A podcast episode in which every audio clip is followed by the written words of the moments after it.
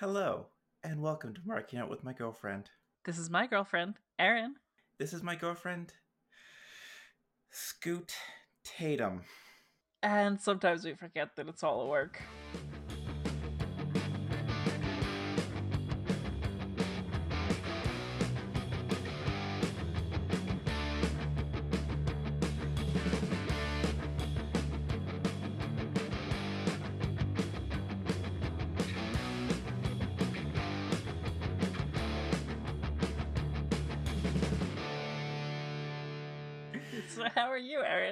I'm okay, Scoot. How are you doing? I'm doing all right. So I had a tweet this morning because I got an email at work where I was called it's instead of being, you know, referred to as Kat or Kathleen, that you know, the two names that I approve of. Mm-hmm. Uh someone in an email chain called me Kathy, which feels disgusting. So I've decided that I've I, I'm gonna gonna adjust my fucking volume here, but I've decided that I'm giving up that name because it's been soiled forever. So I'm trying out new names, a la Chuck Taylor when he lost the use of Chuck Taylor that one time. Okay, so you settled on Scoot Tatum. Uh, no, I hate it so much. I'm definitely changing it. Okay.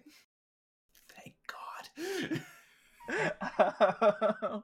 Which, uh, for those of you not familiar with weird deep cut Chikara promos that Scoot Tatum slash Chuck Taylor cut, he right after he changed his name to Scoot Tatum, they did a post match promo with him where it's like, "So you're undefe- Scoot Tatum, you're undefeated in Chikara thus far. you how do you feel about the new name?" I hate it. I'm changing it for sure. And then he walks away. Kat, this is why I appreciate you. It's that I'm willing to do this bit for multiple weeks. I gotta do this for multiple weeks. Oh yes. Oh God. We still have to go through Mrs. Azerbaijan, um, Trent Beretta. What other names did he use? Go through the ones he didn't use. We've got the list. Yeah, that's true. We do have the list. No gimmicks, Steve the Samurai. This is my girlfriend. No gimmicks, Steve the Samurai. My absolute favorite one is No gimmicks, Steve the Samurai. It's just such a good. It's such a good dumb wrestling name. hmm Oh, where did my list of them go? Because I have a list too, so we can start to use some of those. Oh, yep. No, we definitely can. Actually, this is a good lead-in because it on my list at number three is Yif Jackson, Oh, fuck. which I joked was the third secret young buck. Mm-hmm. And in this week's BTE, we find out that there is a third secret young buck, There's a third brother. but his name is not Yif Jackson, unfortunately. I'm sure if he started wrestling, it would be. If he started wrestling and was a furry. Yes. God, I was gonna like as a push to get to 600 followers on Twitter. I was thinking like, hmm, what can I do? What can I do? And I was like jokingly gonna tweet Fursona reveal at 600. Uh, but then as soon as I went to go tweet it, I was like, oh, I'm at 602. Shit, I have to wait a while to do this bit. Do it for a thousand. I guess so. I'd have to come up with a persona then. I'm sure we can find you one. We'll just make you an Animal Crossing character. I mean, that would be preferable to a traditional persona. True.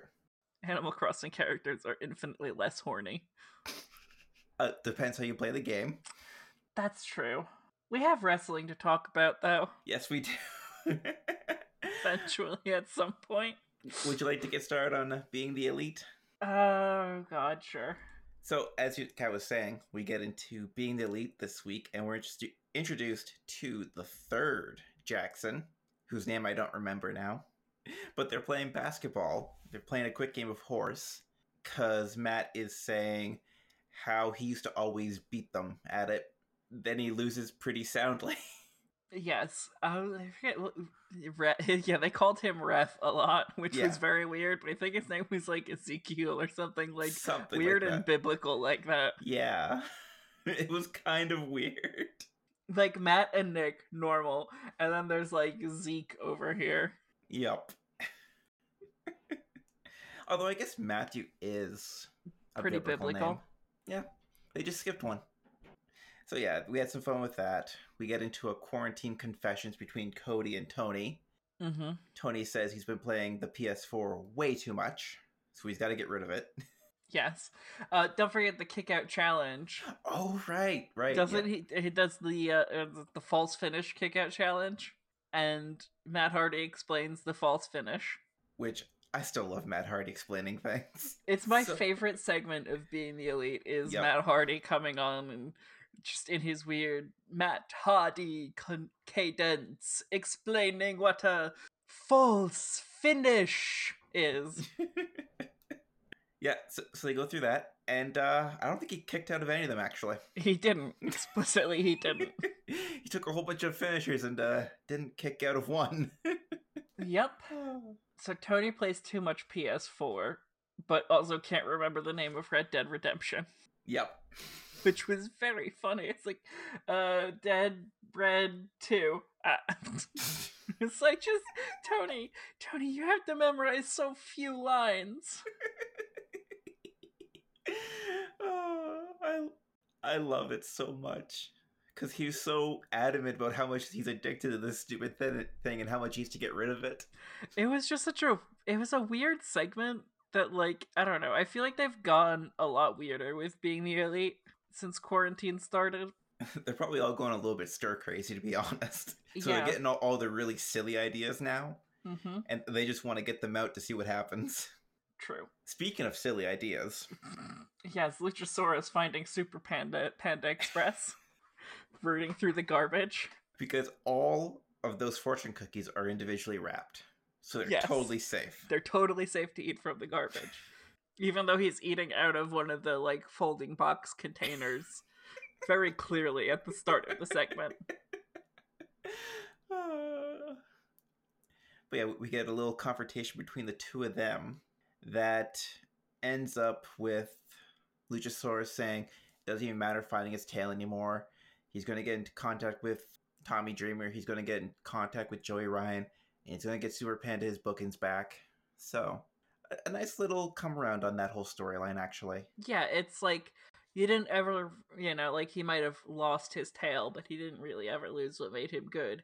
He just lost the confidence. Yeah. and it took finding his friend and rebuilding his friendship and strengthening his relationship with others to strengthen his relationship with himself and all that feel good crap after his very big that very large breasted skeleton mother told him to shit his pants Yep. That is exactly what happened. I can't even be sarcastic because that is what happened. Like that's the problem time with these Luchasaurus ones is I, I enjoy them so much, but we can't joke about them because they're so crazy. yeah they're they're already very weird We got uh, Taz doing a Zoom call with Mr. Bodega, the psychic. It just turns it into a hate on Excalibur fest. mm-hmm how excalibur thinks he knows so much better than everyone Yeah, he's, su- he's such a smart ass and all that. Very, very good, you know, like just, you know, jokingly shooting on Excalibur for Yeah, yeah. It's like I laughed extra hard at this one because I'm pretty sure Excalibur would also be laughing at this. Yes. At least I would hope so. I mean his at is shut up Excalibur. True. So he he gets it. He's very aware of himself. Private Party does ha- has another segment where they like they make up from their fight last week Yeah. and then alcohol is consumed and a weird psychic vision happens where the assailant reveals himself I honestly feel like I should know who that is, but I don't. no i don't either And I haven't looked it up because I kind of just want to go with it and be surprised when it happens. yeah i'm just glad it's not the boogeyman I mean, it's not going to be because he has a Legends contract with WWE. yeah fair He can have a WrestleMania match anytime he wants. and we round out the show with the wonderful, the amazing Hangman Page at home making his sourdough bread. yes that was an interesting segment it, it was generally genuinely funny. Do, watch him do a take on the traditional cooking show stuff. Right, and like miming his way through the cooking. Yep. And then also not wearing any pants or underwear. Yep. So he when he goes to the sink, There's a big black bar. you get a black box over his ding dong. I, I won't lie. I kind of wish there was like a Daily Motion release of this without that. God damn it, Aaron. Huh. so that w- uh, and then we finished the game of horse basically. Yeah. It was it was a fun episode. It was like it, it was a little bit of a come down in tone from the last couple weeks with the episode 200 with the super crazy luchasaurus stuff we've had before hmm but you know it, it's it's a nice pace and like if they keep at this through a quarantine i'll be horribly entertained Yeah, no, it's it's good, it's funny, it's entertaining. Like it works. It's doing what it needs to do. It's you know, it doesn't have to be as behind the scenes right now because there's no scenes to be behind or fewer scenes to be behind. although next week with dynamite have been live we might get some of that That's true. Maybe we'll get Colt Cabana in person instead of like a bouncing head. okay during during the the horse segment where they use Col- colt's head as the ball it kind of reminded me of that one steam powered giraffe song Which one? brass goggles Brass goggles. Okay, I'll have to listen to that one and watch the video, I assume. it, it is an old video so you're warned Yeah, no, I I I know there's like a 50-50 shot of which version of Bunny we're getting. yeah but yeah no it just the bouncing around it reminded me of a segment in that uh, video So yeah, no, that was that was fine. It was good. yep good for colt get still get in on all the shows Mm-hmm. got to keep a streak going you know Exactly. like 203 now Every single episode. I'm waiting for the being the elite where the Young Bucks don't show up so that Colt can surpass them. oh gosh. Okay. Want to bring this around to Dark this week? Yeah. Dork. AEW Dork for the week, AEW Dork Satin. where we get our first look at 10, aka Preston Vance, who we saw last week in the segment with Mr. Brodie Lee, Mm-hmm. getting his opportunity in the Dark Order. The Dark Order. And he came out looking pretty strong in this. Yes, he did. like I will give AEW this through this whole shutdown and quarantine thing. Their squash match- matches that they've been putting on have been effective. Some of them have been unnecessary. True. Every time it's large versus Marko stunt feels unnecessary. That's just picking on Marko, yeah. But w- when they're picking on the the jobbers that come out, you know, they, they do a pretty good job. Right. They get their guys over. No, so like barring all of the Marko stunt matches, all of the squash matches have felt satisfying. Yeah. Uh, 10 looked very good. It was a very, very, very deeply one sided match. Yeah, but the offense that Ryan Piles got in kind of upset Mr. Brodie. hmm He was out standing in the entranceway watching, usually very happy with what's going on. But every time 10 would take a hit, he'd yell something or look disappointed He slammed a chair. or slam a chair into the ring post. I do believe that 10 only got hit once. I And you see believe the- there was two in there. Maybe, but like there's only at the end of the match you saw one very clear handprint from where he got slapped, like Yep. right on his titty meat, and that's it. Right on his titty meat. Yes. Oh my goodness. there so yeah, no, like it, it was like two and a half minutes, which is perfectly timed for a squash, unless it's a butternut squash, in which case you should cook it for longer because it probably won't have cooked through in two and a half minutes. Uh, you can cook zucchini for two and a half minutes, like any sort of summer squash. I know no one can see the face I'm making, but it's just defeat at this point. No, people have to pay extra for defeat.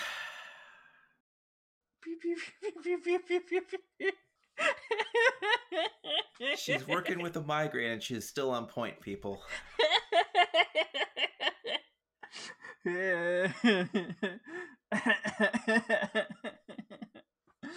oh goodness.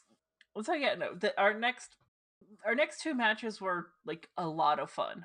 Yeah, a- anytime I see Sammy go out, I I know I'm gonna have fun with it Mm-hmm. because he, he just showboats so much. Mm-hmm. So this match is Sammy Guevara versus Sean Dean. Who we've seen a couple times. Yeah, no, and this was a this was a fun looking match because you start off with Sean Dean getting a cradle for two Yeah, because Sammy was busy vlogging. A couple of the jobbers have tried to do that. Th- Mhm. They'll catch the heels off guard and go for a quick roll up. Hasn't worked for anyone yet, though. No, you know the the guy who it works for is getting promoted to main roster though. Oh, definitely. I think Sean Dean has a pretty good chance too. Like this was a very good looking match for him. It wasn't a typical squash, so like, No, he- he's got eyes on him after all of this. mm-hmm. Like, even if it's not AEW, like, probably a lot of other- other companies recognize him now. right. Yeah. Speaking of recognition, in Animal Crossing, I now have a complete Pineapple Pete outfit, just so that I can annoy virtual Chris Jericho in Animal Crossing. I wonder if Chris Jericho's playing Animal Crossing. Probably not, but we can ask on Twitter. we could do that after the show. Sure. Get a screenshot of Pineapple Pete and tag them both. I, I'm sure uh, Sugar Dunkerton himself will be quite overjoyed at the Pineapple Pete dress up. I hope so. It's actually really cute. I've seen it. There's a lot of pineapple clothing in Animal Crossing, despite the game not having pineapples. Yeah, that's just kind of weird, actually. There's a lot of coconuts, but no pineapples. So you can't have a pina colada. No, which is a shame. You can't get caught in the rain, though. You can't really make food or drinks in that game anyway. You can, I mean, you can't drink the drinks, but you can make a coconut juice and sell that for twice the value of a regular coconut. Okay, that's fair. So don't. Pro tip: If you have coconut juice as a recipe, whenever you harvest coconuts, don't sell the coconuts until you've converted them into coconut juice for double the money. That's what you listen to this podcast for, right? Animal Crossing pro tips. Oh my god, this. It's been 30 minutes of recording. We're already getting this weird. We have a lot to get through still. So, oh, oh, speaking of Stardew Valley, here's another hint. When you grow corn, if you have a seed machine, turn the corn back into corn seeds because corn seeds sell for the same as pickled corn, but take six seconds instead of like two days. So you can make the same amount you would off of pickling the corn as you, you know, but like in infinitely less time and it saves you a lot of effort and makes you a lot of Stardew Valley money faster. There's your second converting fruits and vegetables pro tip. I'm just using my seed makers for uh, ancient fruits right now. Okay, when corn is in season, do the corn trick. It's like one of the best hacks in Stardew. Okay, so I've been playing my farm for like 60 hours now, Okay. and I just unlocked, I just finished the final bundle. So I'm not even doing crops anymore. I'm just putting ancient seeds in the greenhouse with some trees. Okay, that's fair. What you do have you gotten the monoculture achievement yet? Uh, yes. Yes, I Okay. have. So yeah, you're you're well on your way. Yeah. Anyway, Sammy Guevara versus Sean Dean. Uh, so Showboat Sammy looks really good here. He gets caught by a couple momentum shifts, including with the DDT. hmm Ends up hitting a knee strike and a burning GTS to take the win. And that burning GTS. Oh yeah, he also squatted uh, Sean Dean three times, Yeah, which is not explicitly not teabagging. No, it's not. It's the complete opposite, actually. You're on top of him when he does it. Yes. I I feel like I need to clarify that squatting someone means he had him in like a fireman's carry and did squats. And Cody was sufficiently impressed by the fact that he went below 90 degrees. Yeah, no, they were deep squats, like Mm-hmm. Good, strong legs. We had our main event for Dark, which was Kip Sabian taking on Colt Cabana in a follow up to their altercation weeks ago on Dynamite, Mhm. where Colt was being interviewed after Penelope Ford's match saying that Ford really doesn't need Sabian at ringside, like cheating for her, and that she's a good enough wrestler to handle it on her own. And then he slapped Kip when uh, he came to confront him about it. Really paintbrushed him, which is a term that they insist on using. It really does sell what kind of look you're getting with these slaps. So this match was, I guess, the fight for Ford. It kind of was, in a way, because the commentary kind of kept making allusions to Colt having eyes for Ford or Ford having eyes for Colt. There was a couple altercations between them, and at one point, Kip was talking to her on the outside, like, "We're on the same team here. We got to get this going." So, there's a couple ways that could be read into. I know I read it as more of a ruse Mm-hmm. on Colt. I know uh, producer Aitsu read it more as the actual Ford and Colt having eyes for each other. For me, it was like so like the the words that they had at ringside were you're not doing good enough in this match for me to give you a kiss. Pick it the fuck up and let's get out of here. Yeah, Like she was sick of being near Colt. yeah. She she was done with Hol Horse. and she wanted to, you know, move on to the next enemy stand user. Why did you put a JoJo reference in this podcast? Yeah, I put a JoJo reference in this podcast. Uh, yeah. Okay. Hol Horse was like the Hol Horse was the weirdest part of Stardust Crusaders. I don't know. I haven't watched any of it. First of all, his name doesn't make sense. What is Whole? Whole H O L as a first name. You know, it, it kind of the kind of different from Surface Horse. Then It's like I don't know. It's very, but it is kind of similar to producer Aitsu's version of Colt Cabana Horse Hut. the secret meaning revealed. Yeah. Oh god, what was Hol Horse's stand? He had a gun. His gun was the stand, and it was the Emperor, I think. I don't know. I've never followed this show. Oh god, no. The first two seasons were okay. So uh, we're gonna have a quick JoJo breakdown because we have to fill time. We cover wrestling on this show, I swear. The first two seasons where they had Hamon instead of uh stands, Hamon or Ripple or whatever you want to call it, were definitely favorites. I think season two was probably it is probably like top is definitely my one of the top two. I like I like Phantom no, it's, it's Battle Tendency is two. I like Battle Tendency. I like Golden Wind, and I like Stone Ocean the best. And that's my top three JoJo's. Okay, that's the end of JoJo breakdown. Back to wrestling. Colt Cabana or Hol Horse or whatever we want to call him. Horse Hut. Horse Hut. Well, good because we're at the end of the match where Ford jumps up on the ring apron, distracting the ref, so Sabian can get a low blow and roll up Colt for the win. And Kip gets his kiss in the end. Mm-hmm.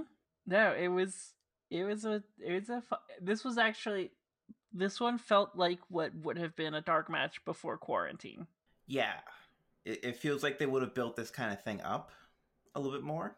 You have two name, you know, you have two names, two roster wrestlers going up against each other in like a solid like, you know, good 10 minute match. And that's, you know, I hope I I know there's good reason why we're not things aren't normal right now, and I hope they prioritize performer safety. You know, above all else, performer safety is very important. But at the same time, I really miss regular everything. Yeah, you really do. This was a really nice change of pace to a lot of things, though, because they came in with a good story. Mm-hmm. They had really good wrestling be- between them. Mm-hmm. They had really good heel tactics with Ford on the outside. And I just like seeing our super bad polycule members win. Yeah, no, that was that was that was nice. Short one, Jimmy Havoc though. Yeah. Didn't show up for this one. Why don't we head over to the mid roll and find out? Mid roll, mid roll. Everybody's talking about the mid roll, mid roll, mid roll. It is really gay. With the recent news in the world of wrestling and the world at large, marking out with my girlfriend would like to open our humble little platform to anyone affected. Anyone interested can send us a voice clip up to one minute long to plug whatever you want, be that your merch store or, you know, I guess really just merch store, huh? Or any projects. Fair. We can be reached through hello at soses.ca, marking out at soses.ca, or through Twitter at sosesmedia. That's S O S E S dot C A or S O S E S media. Hey, what's up, sluts? It's me, Flopjaw, the shittiest Muppet.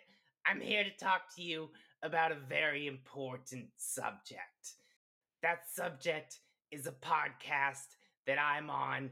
It's called Unsound Theories.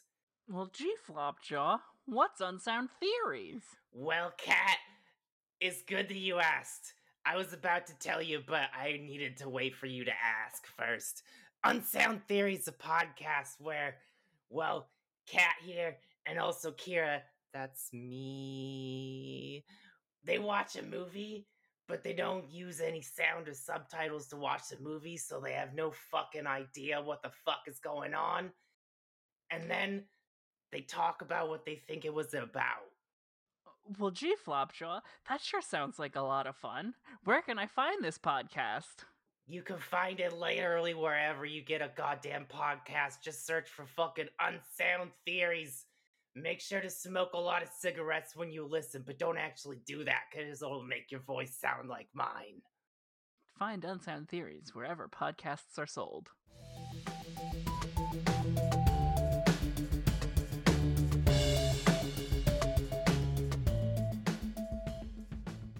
Friends, listeners, loved ones, people who have taste and a conscience. I don't want to talk about Dynamite this week because I'm I was severely triggered by the aftermath of the Lance Archer match. I did not feel good about any part of that. And I don't want to talk about it, so I'm going to let Aaron take over for a brief moment and then we're going to talk about Chikara Action Arcade because I do want to talk about that. I'm just going to give a quick rundown of Dynamite to let you all know what happened. Uh, we started off the show seeing Kip Sabian, Jimmy Havoc, and Penelope Ford sitting at ringside together. Everyone out there is nice and socially distanced. It lasts all of 15 minutes. I actually, had a lot more faces show up for the live taping here than heels it looked like. So that'll be an interesting dynamic going forward. With, I believe they were doing some pre records for the next few weeks. We start the show off good with Cody versus Joey Janela. The very good, very good wrestling match to start off with. It gets into a brawl halfway through and kind of just keeps that energy going. In the end, we have Cody hitting reverse suplex off the top for two, a top rope springboard cutter, which was a little bit awkward looking. I'm not sure if it was like a last minute audible or anything, but that was for two, and then a crossroads for three. So Cody keeps his momentum going forward into the tournament match in a few weeks at Double or Nothing. Itsu is now claiming to be a wrestling clairvoyant. They are. Which, having experienced watching pay per views with them, I know for a fact that they are. They really are. It's kind of creepy. I think they just have a script. Or either that or they just like they have an eye for the business side of things and they they understand like this is what's gonna you know this is what's gonna work for where they want to go with the storyline. It's impressive regardless. I it's it's like uncanny. There's been a couple times where i've wanted to say like no i, I want to be surprised by this when even if we both know what's going to happen. No please don't tell me your guess. I want to know what happens. But i love them all the same and i appreciate it every time. It's wonderful so next next match. Uh yeah, next we had Nyla Rose is back, taking on Kenzie Paige, who they really talked up going into this one, mm-hmm. and then she got left in the ring so Nyla could do an interview with Tony on the ramp. it's okay. This one I do want to chime in that uh like she might be the youngest. I think she's the youngest person ever to compete on an episode of Dynamite. Did she say she, she was 18 or 19? 18. Oh, jeez, yeah. Mm-hmm. Definitely, I would think so. I would assume so. But, like, you know, good enough to be, you know, on an episode of Dynamite at 18 means either you've got a really short shelf life or you've got the staying power and the skill to last for a long time. Yep. Nyla comes out with a new set of braids in her hair, Mhm. which I really like the look of. It's a it's a squash match. I don't think Kent's even got that much offense in, like m- maybe half a move. Show me moves. Nyla hits a swanton, but refuses to take the three, instead hitting two power bombs and a beast bomb to finally end the match. Which was appropriately brutal for someone who uses the term the beast. Yeah. Uh, after the match, Nyla is still in the ring with her title, staring down all the women in attendance faces, mm-hmm. heels, whatever. And it's like, I kind of get the feeling from Nyla, kind of like an opposite Stone Cold, where Austin was like the anti hero kind of mm-hmm. thing, where he had no problem fighting anyone, he was just doing his own thing. Nyla is kind of like a villain's villain. Like she's opening herself up to attack from anyone and doesn't really care.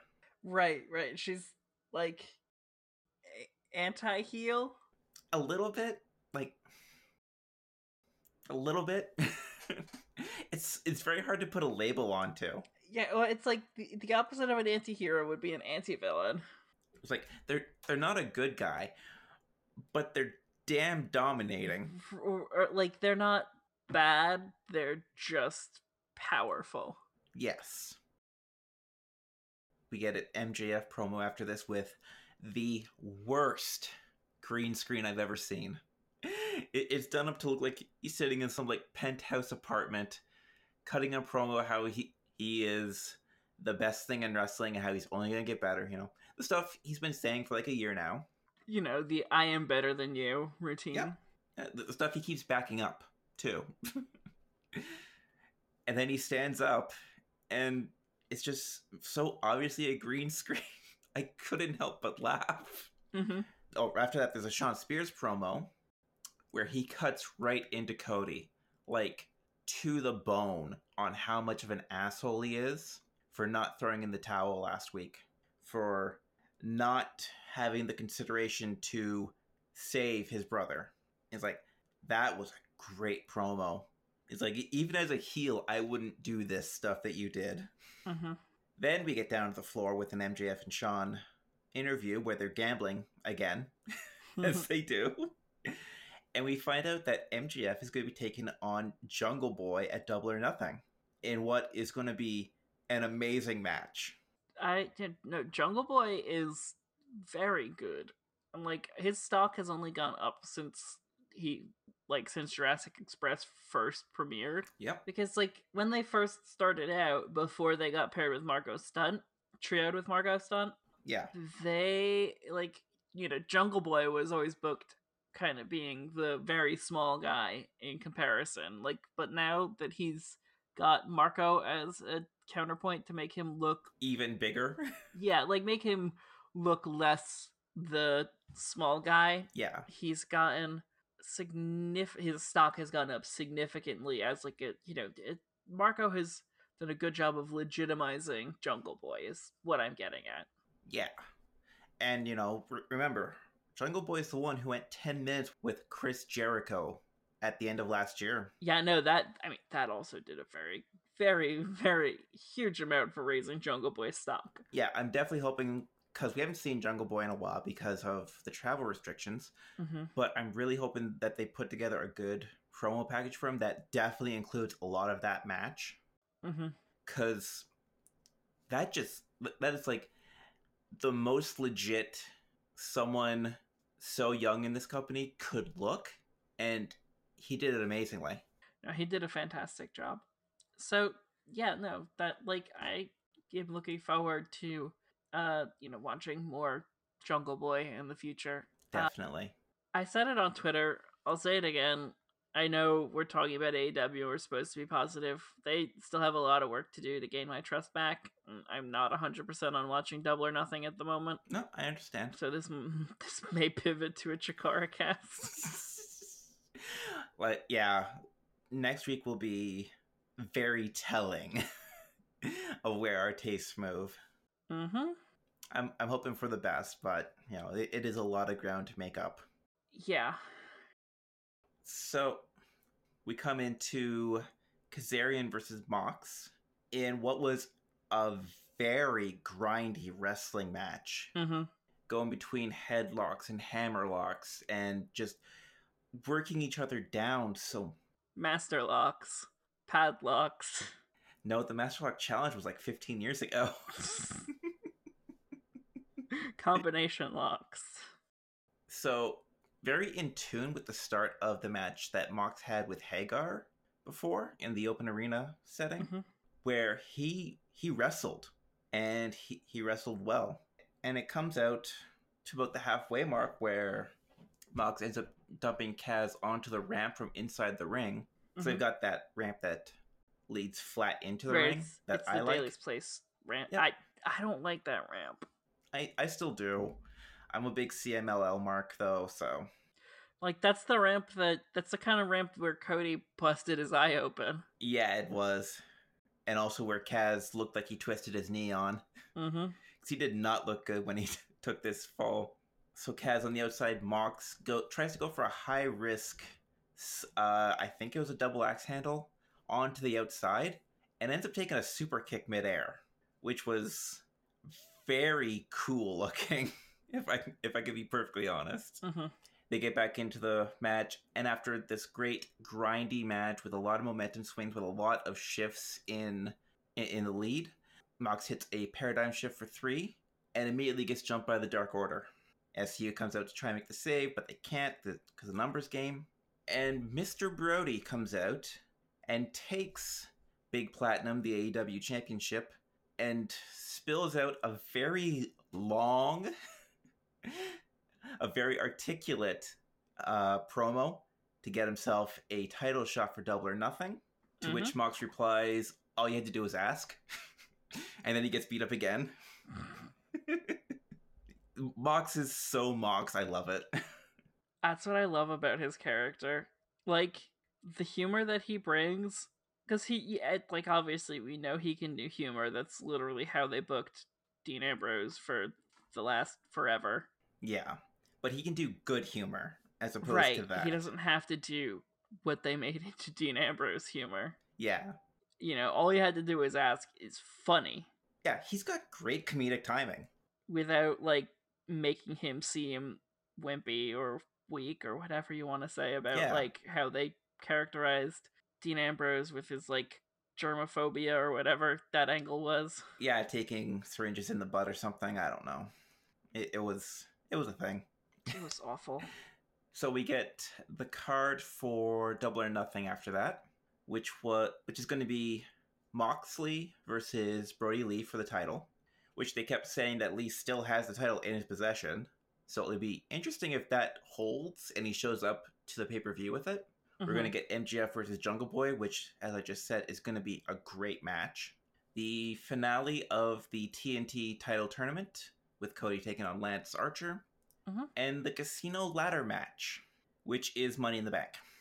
It's just a Money in the Bank match. The winner gets an AEW title shot. so it's just money in the bank. It, it really is. And I don't know. I, I don't know how I feel about the blatant stealing of something like that. Especially cuz Money in the Bank is what this weekend? Yes. By the time this goes out, it'll have been the past Sat- Sunday. Fair. That that is a pretty stacked card already, and they probably have a few more matches they'll want to add to it. Mm Mhm. Then we also find out what's happening next week, which is going to be Brodie Lee taking on Christopher Daniels, which will be really good. Mhm. Uh, MJF is going to be in a match. Don't know against who yet. So that implies that it will be a squash. It's going to be a squash match, but that's okay. We get MJF dressed. versus Pineapple Pete. No, Pineapple Pete has a match next week, but not against MJF. Whomst. Pineapple Pete will be taking on Chris Jericho.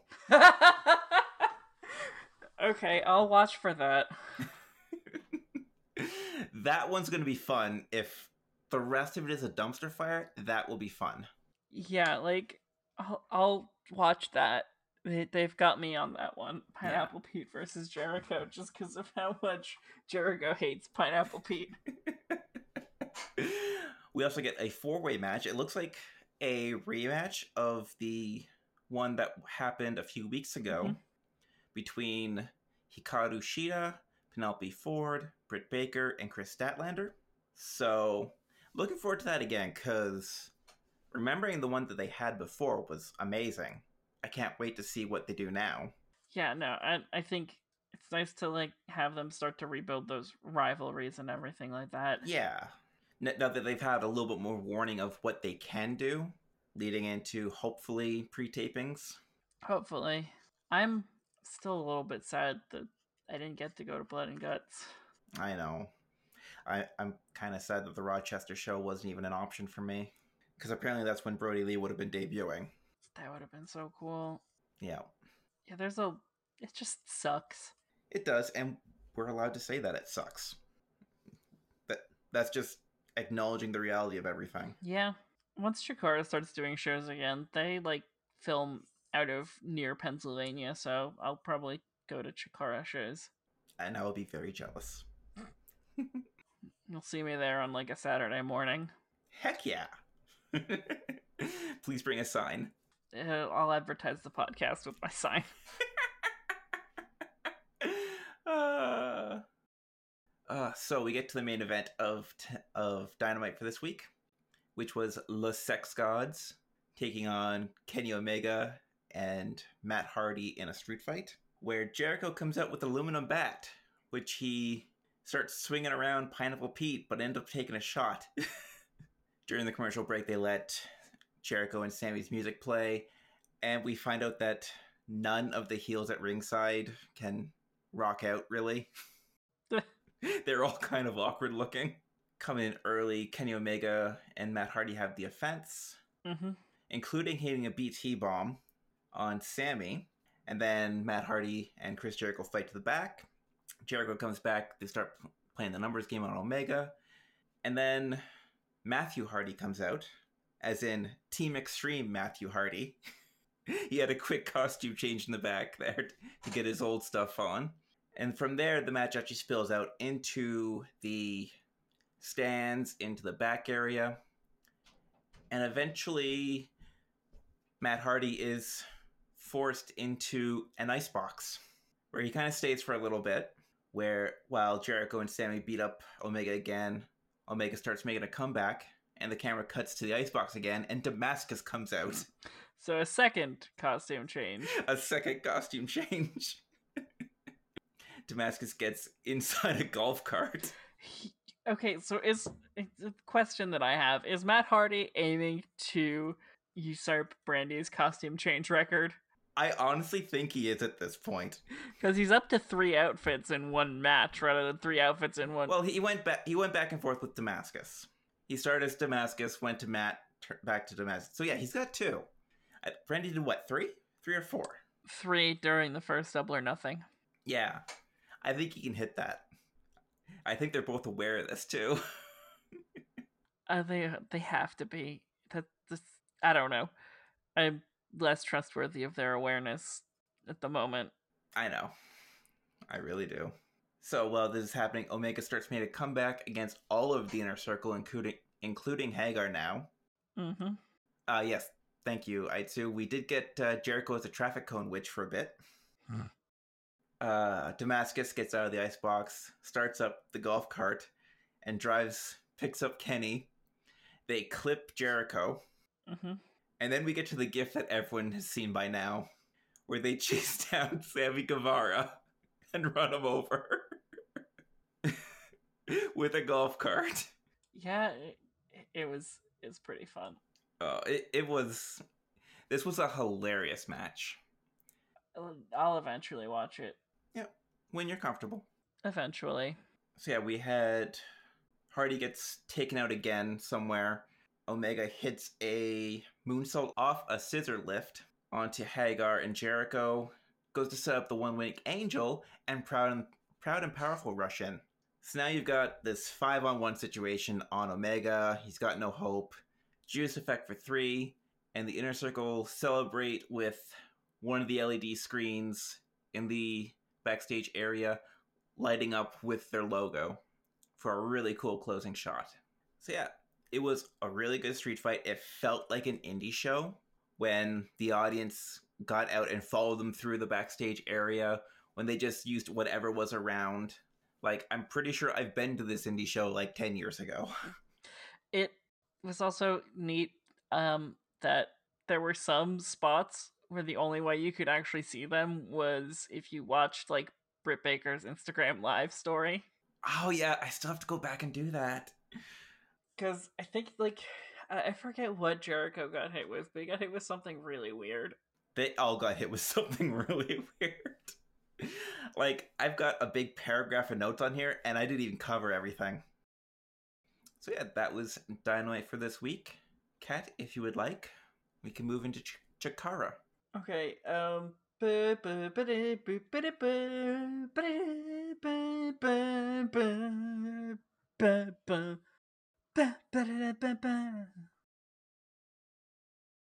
Hello, Chikari, and welcome to my recap of Action Arcade, Episode 6.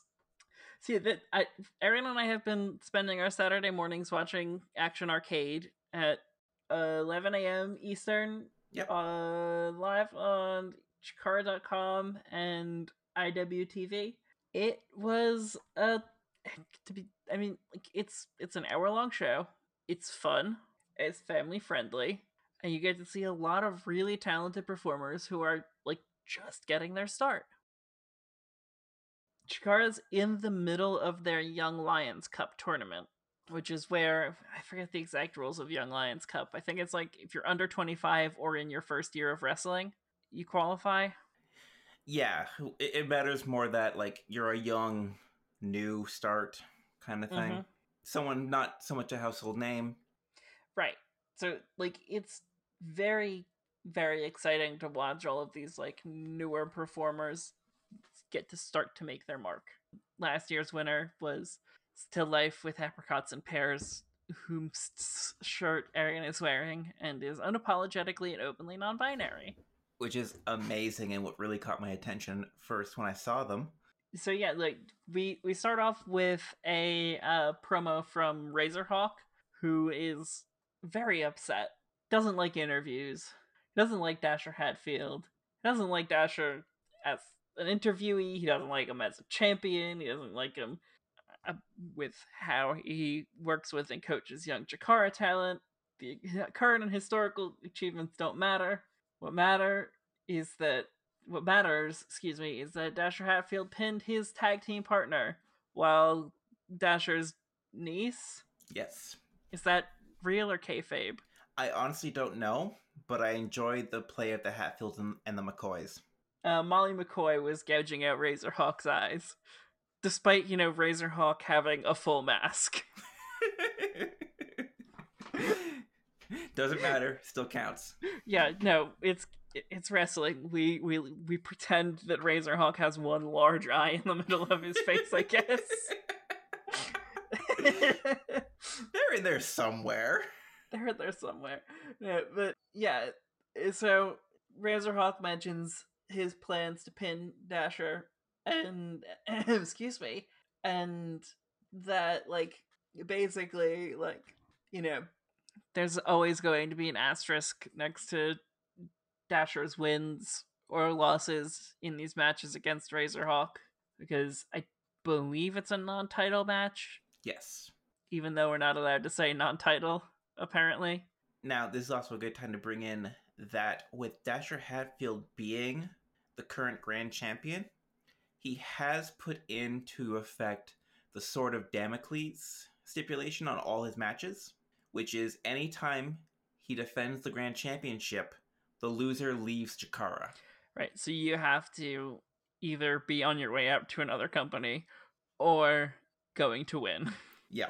So we get our first match, which is um I believe it's the world premiere of Cabana Man Dan, who's um okay, so this is gonna be a deep cut. Have has I- I'm sure no one in our audience as what whatever size it may be has watched the Chris Gethard show as it appeared on New York public access TV. I wouldn't have known this was even a thing until three seconds ago. oh no, I, sh- I showed you I showed you the Chris Gethard show when they had Chris Gethard show had a wrestling match Oh, right. where it was like X Pac, Rhino, and Colt Cabana plus Chris Gethard versus versus Vacation Jason, who is basically Cabana Man Dan. uh, Vacation Jason, the masked fruits, who are like a pineapple and a coconut or something like that, and Jon Hamm, like the actor Jon Hamm, but in a sumo suit. it was the most preposterous thing of I I think that was when they were on truTV. Okay. And okay, it's it gets even weirder because uh the stipulation was if Gethard's team won, then Vacation Jason would release Gethard's friend the human fish. but if Vacation Jason won, then Gethard would get deleted from reality.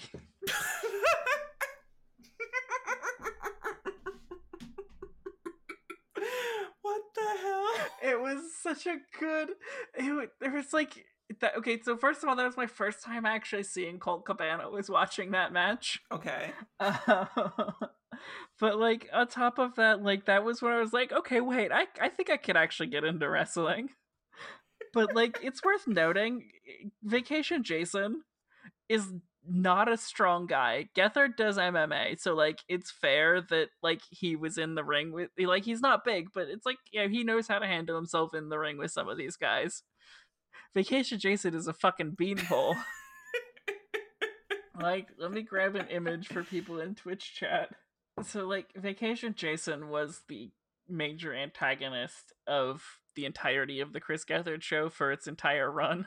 It's like a whole thing but yeah no cabana man dan has a very similar vibe to vacation jason including drinking out of the same kind of plastic coconut with a umbrella it, it, it was it was fun to relive that moment on the chris gethard show when gethard got erased from existence oh my gosh. on his own show. We were talking about Chikara, weren't we? We were. We were talking about Cabana Man Dan, which brought all of this together. That's right, Cabana Man Dan versus Terry Zeller. So it was a it was a fun it was a fun match. Like Mhm. Cabana Man Dan is a very fun wrestler to watch because he hits guys with his flip flops, which are like very very cheap looking flip flops. Yep. I don't think they'll do a whole lot, but no, they. I mean, like you can swing them. Yeah. No, there's there was a lot of really good looking moves though. Like, you know, Man Dan with a springboard Yoshitonic that he calls the Banzai Pipeline. Which is a great name, actually. I a love it. fantastic name. That worked so well as a finish to that match. Like he was like it wasn't a long match, it was three minutes ish. About that, yeah. It was a good opener. It was a good opener, and you know, it's good to see Cabana Man Dan in Chikara because his gimmick fits Chikara so very well. Where silliness reigns supreme. Absolutely. And honestly, Saturday at 11 a.m. is like the perfect time for Chikara because it feels like a cartoon at points. It feels very Saturday morning cartoon. I mean, let's be real. Ophidian is just Cobra Commander. I'm glad you said that. I saw Ophidian once in Hamilton years ago. Okay. So he does his match earlier in the night and he does something to his knee, but he's supposed Mhm. to come out later on. So after the title match at the end of the card, Ophidian comes out. He's on crutches or a wheelchair, I can't remember which. And he's challenging Ethan Page there, all ego Ethan Page, to a match at whenever the next event he'll be in town is, which I didn't make it to, unfortunately. hmm So they do all that, and then he gets like his big closing display up on the, the apron. and so and someone yet from the crowd yells out, "Yes, Cobra Commander." to, to which Ophidian does a perfect Cobra Commander impersonation. Of course he would. Yep. Uh, because Cobra Commander and Starscream were the same voice actor. Yes. Yes, so it's like a very like we'll blow up the ocean. Cobra. Ow. Sorry, I shouldn't I, do that. I just did fucking blue laser from Star Runner from Cheat Command. Ethan Page of the North. I don't know. Is that who he is now?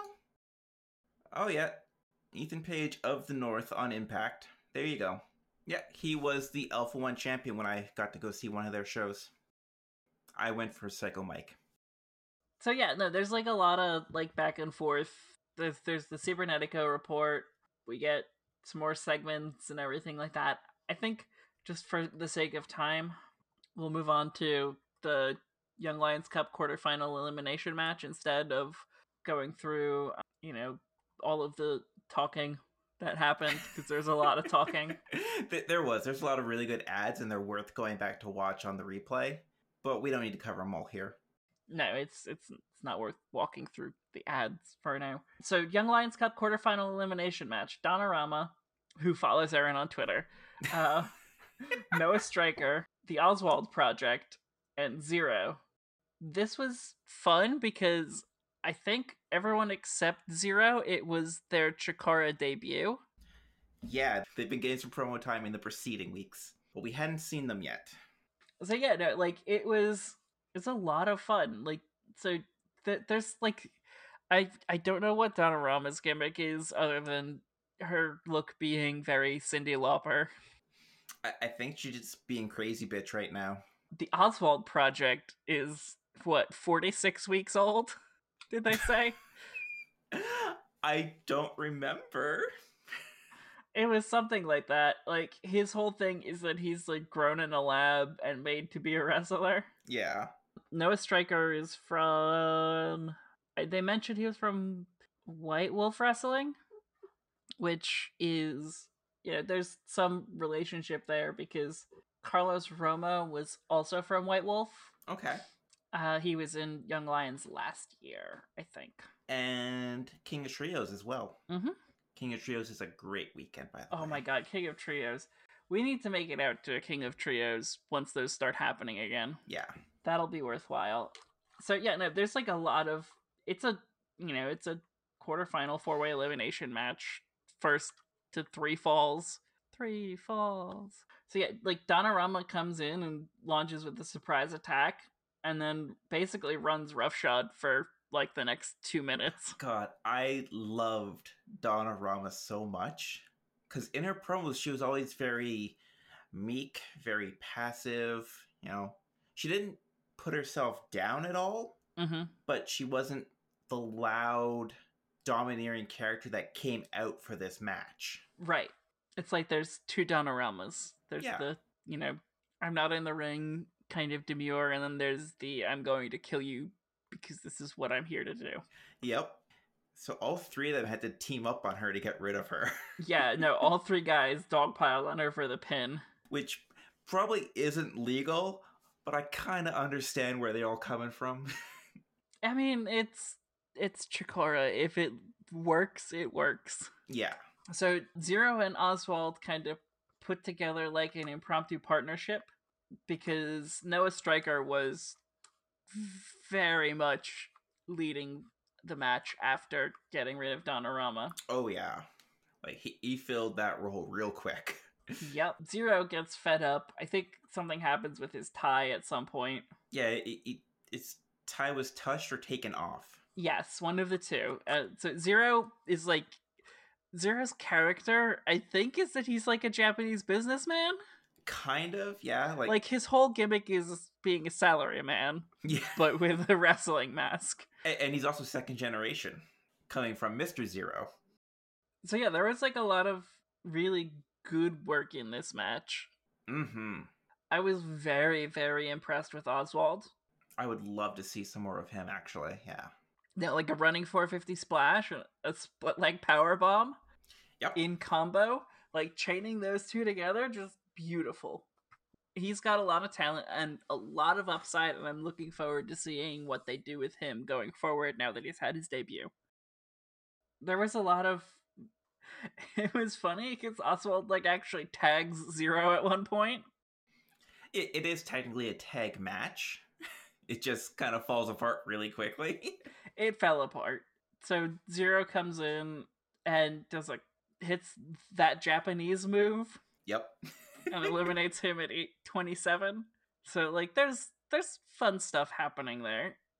Oswald goes for the hug because they did it. They worked together and they're the last two left. Yep. And Zero drops him with hand I can't believe this is the name of the move. The last shaven unicorn drop. and wins the match. And he feels really bad about it actually. hmm Like he he he felt he, he was noticeably upset that he had to do that, but he went for the handshake afterwards and everything looks okay. Yeah. And sorry, I, I believe I've been requested to say the last shaven unicorn drop one more time. let me let me theater kid that. The last shaven unicorn drop. All those lovely sounds for the pop filter to catch. But yeah, this was a great match. So, one thing that really helps the tag environment of this fall apart is that Chikara uses Lucha Libre rules for their tag matches, Mhm. where when you exit the ring, that counts as a tag. So, in a normal tag match, your partners can come in, or in this case, anyone can come in. Right. So it just it ends up being more of a, you know, fatal four way than a tag match. Yep. But you know, they they had a couple points where they brought it back to the tag element, and that was really cool to see. hmm I love watching Zero. I love the tag matches he's done with Boomer Hatfield. hmm I love his interactions on Twitter because he comes off as very naive. hmm I can't remember the, the exchange him and Boomer were having the other day, but I, I think I ended up almost crying over it or something. It was cute. No, it, I I liked it. Um, but like I also liked the way that this match managed to give everyone the spotlight. Yes. But like you know, it still put over. I think it put over the right guy for the Young Lions Cup. Yeah, definitely. It worked as a product, and I was very happy with that match. Now we also get the semifinals finished up for the Young Lions Cup after this with Zero, Max the Impaler, who was great. I can't wait to see them again. Green Ant and Ricky South. Now, which Green Ant is this? He's like the third or fourth. I think this is the third. No, this the first one became Silver Ant. Is this one the second? Maybe. There's a lot of members of the colony that I, have. I've been out of the colony for a while, and I definitely have to catch up. I, I need to go back and watch some old Soldier Ant. Mhm. Maybe some uh, humble fire ant, as Excalibur would say. Oh god, I think we have to come up with Ant Sonas now. Okay, I'm for this. Okay, Aaron, what's what's your ant gimmick? Uh, okay, so there are a lot of ants taken. There's green, fire, soldier, pink, thief. and I think one more that's already taken. Hold on, let's let's look Let's just up. look up the colony and see what happens. PR ant is uh producer Aitsu. That works. Okay, the current members are Fire Ant, Green Ant Two, Thief Ant, and Worker Ant Two. Oh yeah, there's worker ant, of course. But what about the X members? Let's see, hold on. There was a Carpenter Ant, a Silver Ant. Yeah, silver ant was green ant one. hmm There was a Sail Ant. right.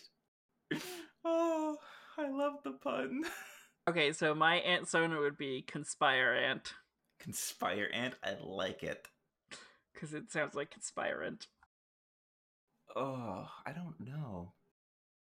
Durant. Oh, Durant's a good one. One of my favorite Pokemon, actually.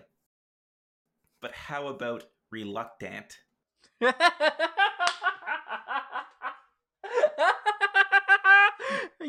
that's the one. That works because when I played City of Heroes, one of my characters was the Reluctant Paladin. oh, Reluctant is such a good one. Uh, So we get the scoreboard. Cabana Man Dan, Sonny Defarge, Boomer Hatfield, and the spoiler all have one point. Do you want to explain the point system here? I don't fully understand the point system. So Chikara runs on a point system for their singles and tag divisions, and it's all intergender. There's no men's and women's division, Mhm. so just ignore all that. But it's a three point system where every win you get gives you a point, and on your third point, you're eligible to challenge the champions or champion, whichever division you're going on. But if you lose, you lose all your points. Okay, so yeah, that's that's how that works. Yep. I love the system personally. It's one of the things that really got me started on Chikara when they explain this. It's like, yes, this makes sense. This makes it. th- This gives you motivation and drive. Mm-hmm. Right, this makes the wins matter. Yes, It adds a sporting element to it. and this was ten years before AEW said they were going to make it a sport. Yeah. the only individual at two points is Lucas Calhoun. Who is really great. Mm-hmm. And then we get some Travis Huckabee cutting a promo about how Tunku Amir will defeat Lucas Calhoun, blah blah blah. And then Ophidian does his Cobra Commander thing. And then we have a Crucible match, which is a whole thing. I, I don't know if this is a thing. This is almost assuredly just a Chikara thing. uh, kind of, yeah. So the Crucible is the faction currently led by Ophidian. Mm-hmm. They are the enemies of Chikara, very much like Cobra. Right, like how Cobra is the enemies of the GI Joes. There you go. So they have their own matches on these shows, which consist of no ropes, a two minute time limit, and can only be won by submission, knockout, or knocking your opponent out of the ring. So this week's Crucible match is Tunku Amir versus Bobby Perez, who even the commentary shit talked. they just they they like you know some they called like they called him some no name or whatever. It was at this point in the live stream that we had an unexpected guest in the form of Rad Dad Radley Belmont, one half of the tag team, the Stepdads, who was explaining his role in the Crucible match as Bobby Perez. We encourage everyone listening to go check them out through their social media and on YouTube. Oh no no no! You came in at the perfect time. We you do don't worry. We're just in awe of. We're we're just huge marks, so it, Yeah. it's gonna be like us freaking out a little bit for a second. But we're glad to have you here. And it's okay, we go on tangents all the time anyway. We do do a lot of tangents. Oh, so many tangents. I had a whole tangent about the Chris Gethard show that went on for like way too long earlier. So yeah, no, this was. I mean, like I just, I just, I kind of just love Action Arcade, and this was no exception. Yeah, Um, we just hadn't been covering it because of what happened on Dynamite this week. So we're using this to fill up that usual role. I, I don't know. I feel like we should probably add a Chikara segment too. I have no problem adding a Chikara segment. If it means more editing for me, that's fine. Okay, I could like we can make the Chikara segment a bonus podcast that comes out like you know a couple days after or whatever too. we could, yeah. We can. That's something to definitely talk about. We'll talk about it offline. But yeah, no, welcome to the show. If you'd ever like to come on as a guest, we're always looking for guests. Yep. Always appreciate having Jersey represented in wrestling as well. Oh my gosh, are you serious? What? They're- They're from Jersey too. Yeah, they're from Jersey. Oh, of course. It, it just kind of happens that way. all of the best wrestlers are from Jersey. So I it's always exciting for me when I get to like, you know, oh hey, this guy's from Jersey or hey, she's from Jersey. It's one of my favorite little like points of pride for no reason other than the circumstances of where I was born. Well, yeah, we've talked before about how important representation is. And it's like even regional representation is very important in that. Right. Which is why I follow Shawn Spears so heavily. okay, so let's it's gonna be weird to break this down, but it's it, it's a you know it's a it's a crucible match. There's punching, there's some throws, and then it's over in a minute and 34 seconds. Yeah, they're very fast, very brutal, because that is the image of the Crucible. Right. It's very, you know, survival of the fittest kind of vibe to it, which is in that sort of lawful evil style that Ophidian has Yep. and Cobra Command had. Okay, yeah, it was it was fun. I okay, so what else do we have to talk about? I think the last match we have is Razorhawk versus Dasher Hatfield. yeah, from the promo at the start of the show. It was a very good match. Oh, it was wonderful. It's like you see Dasher Hatfield now and you see Razorhawk, and, and it looks like if you come into it at the wrong time, it looks like it could be a squash getting set up. hmm But oh my gosh, did they go? Yeah, like I I love just I love matches like this where it's like you know you get you get this like oh this is a weird vibe, but then it's like oh wow they're going. Okay. Okay. Okay. Yeah. it was i mean like the both i, I you know, i've said this before and i'll say it again. I've said i'll say it before and i'll say it again before but i'll say i'll said it before and i'll say it again again. Sorry No, you're Um, not. no i'm not uh no like one of the things that like i think makes wrestling work and make it effective is when moves miss as much as when they hit Yes. like that last second dodge the you know use the force and then shoop, right out of the way or Sidestepping so your wife takes the hit. um less less that he sidestepped can't believe he sidestepped that's how we knew the nightmare family were turning heel yep. i still think cody is a heel oh, yeah, totally. the finish on this match was you know like dasher avoiding the swanton bomb Yep. and then spiking with a DDT for a really strong pin. Yeah, there was after the DT, there was no doubt what was gonna, Mhm. what, what the the end of this was. But like I like the way that they built it up such that you know like Razorhawk kind of like started off making mistakes hmm and then as the match dragged on started learning from those mistakes and like boy you could tell the crowd wanted the upset. Yeah, it, it's it's one of those feelings that they just get where you have an absolute underdog, and they're doing really good, and they're Mhm. and they're really putting their heart into everything. So like that that's just one of those feelings that I watch wrestling for. Yeah, no, it was he tried as producer Aitsu has said. yeah, uh, he tried his damnedest. He he sure as hell did. It was. I, I mean, Action Arcade is always good. I'm so excited. For, I I don't think I've been this excited for Saturday mornings since Saturday morning cartoons were a thing. I'm actually going to be waking up and watching this weekly as long as mm-hmm. I can, as long as they're running. It's definitely my favorite cartoon on Saturday mornings right now. So next week we have both semifinal Young Lions Cup tournament matches. Yep. With Max the Impaler taking on Ricky South and Green Ant taking on Zero.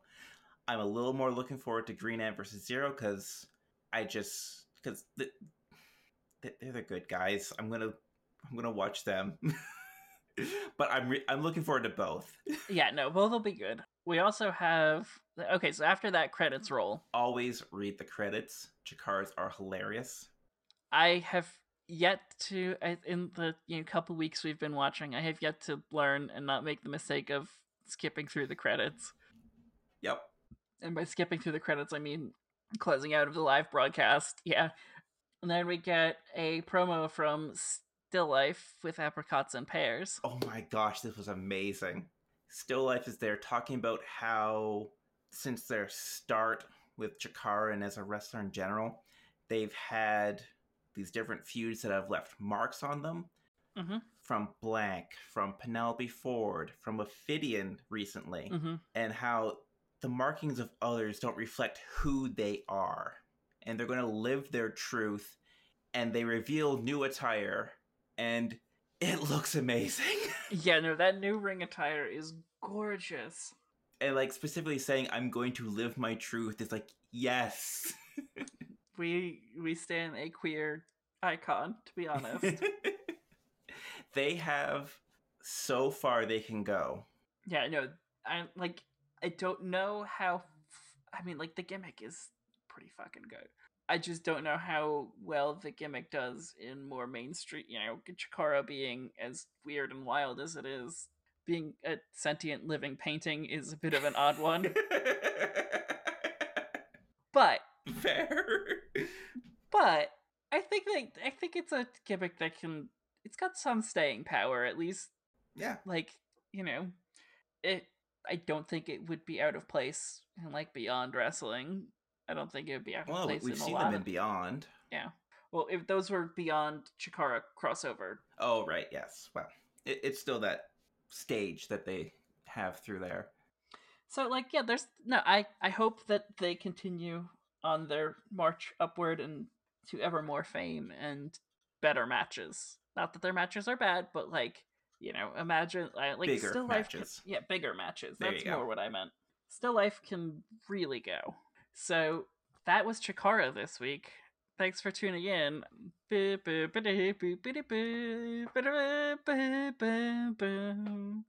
Grip Kung Fu. That's why you should read the credits. anyway so we have t- what one more segment? Don't have anyone's ass that i want to talk about this week. So we do have What's Your Beef then? yes we do. My beef is obvious. I didn't list one because we have the same one, and I think I'm just going to give the stage to you this week. okay i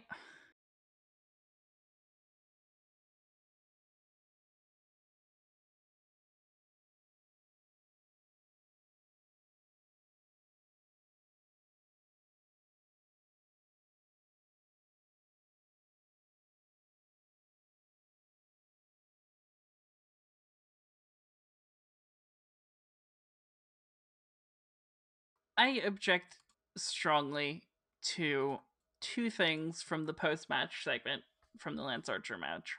Um, and that's why we didn't talk about it during the show because, first of all, and this is like the, I don't know, it's hard to say which one is the less shitty of the two things that really bothered me about this whole whole fucking like 2 minutes that ruined the entirety of Dynamite for me.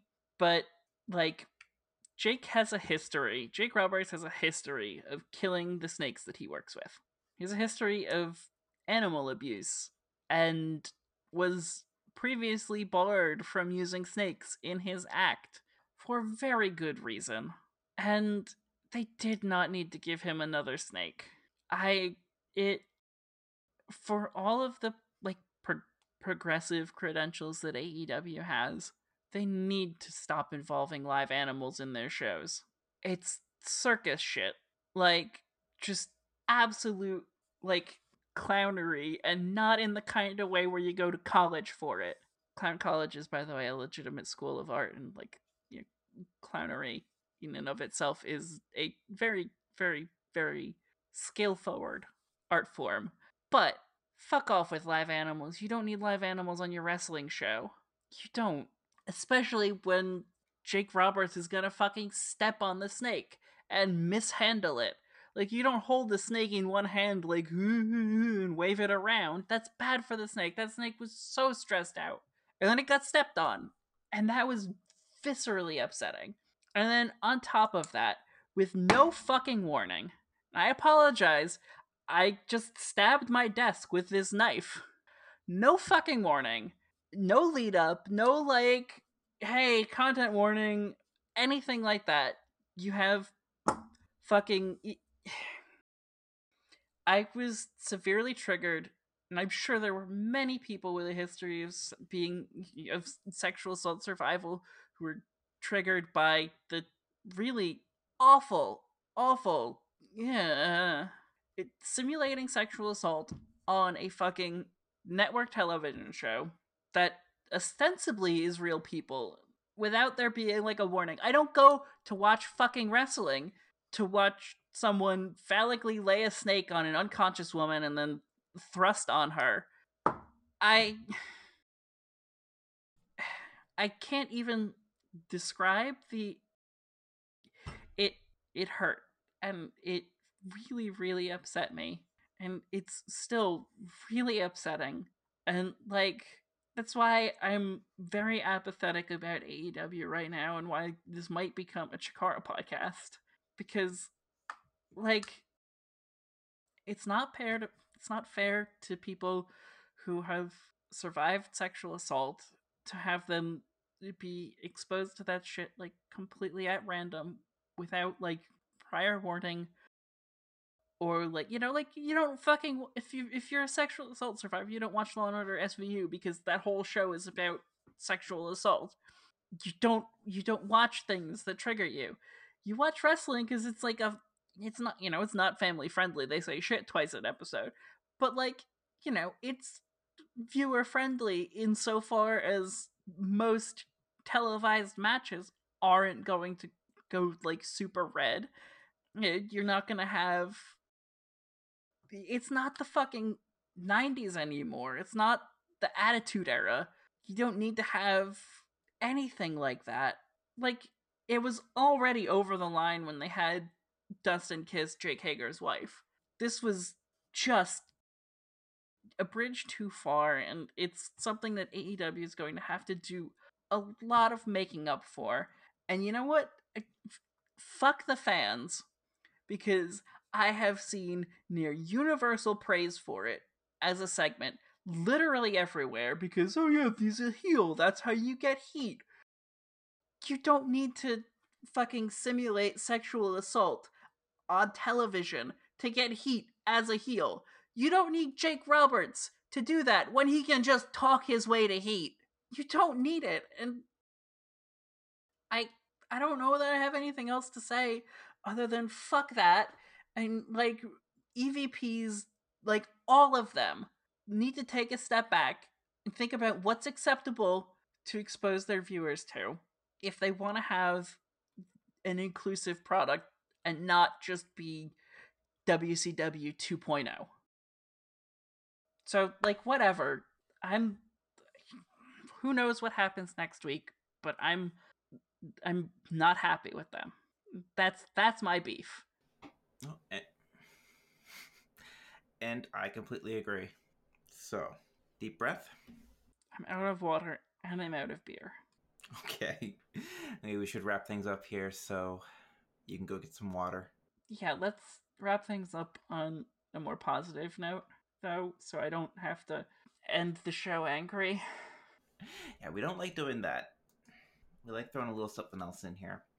Okay, so I'm looking at the Stepdads Wrestling Twitter right mm-hmm. now. They are adorable. I love th- this um, this banner picture. it's an amazing picture. the like the Argyle arm socks. Yep.